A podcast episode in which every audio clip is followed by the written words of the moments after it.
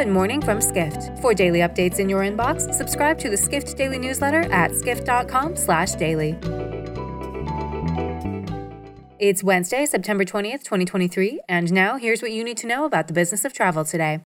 A European Parliament group has issued proposals to regulate short term rentals that it believes will help make housing more affordable, writes short term rental reporter Srividya Kalyanaraman. The Progressive Alliance of Socialists and Democrats has proposed, among other measures, requiring online platforms to share host information with authorities and display host registration numbers. The coalition has argued short term rental platforms have contributed to the touristification of cities, impacting housing affordability and livability. Kalyanaraman reports several European destinations have taken steps to help manage visitor numbers. Venice's city council said it will charge day trippers a fee after the main island saw a drop in the number of permanent residents. In addition, Florence has raised its tourist tax for rentals, including Airbnb and bed and breakfasts.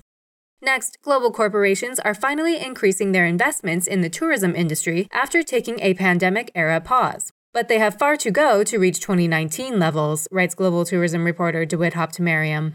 Habtemariam reports there were 352 new capital projects in 2022, a 23% jump from the previous year. That's according to a report by the UN World Tourism Organization and investment publication FDI Intelligence. However, that's far below 2019's figure of 753 projects. Habtemariam adds that the cumulative value of the projects in 2022 was $50 billion below 2019 levels.